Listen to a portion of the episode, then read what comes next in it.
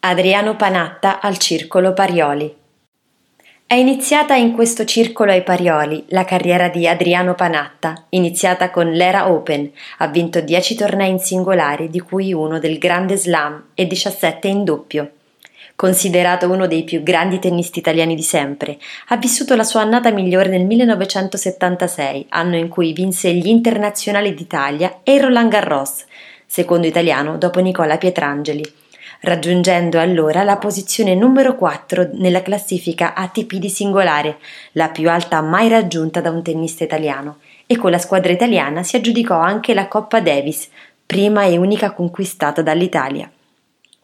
È stato l'unico tennista a sconfiggere Bjorn Borg agli Open di Francia, exploit compiuto per ben due volte, negli ottavi di finale dell'edizione del 1973 e nei quarti di finale dell'edizione poi vinta del 1976.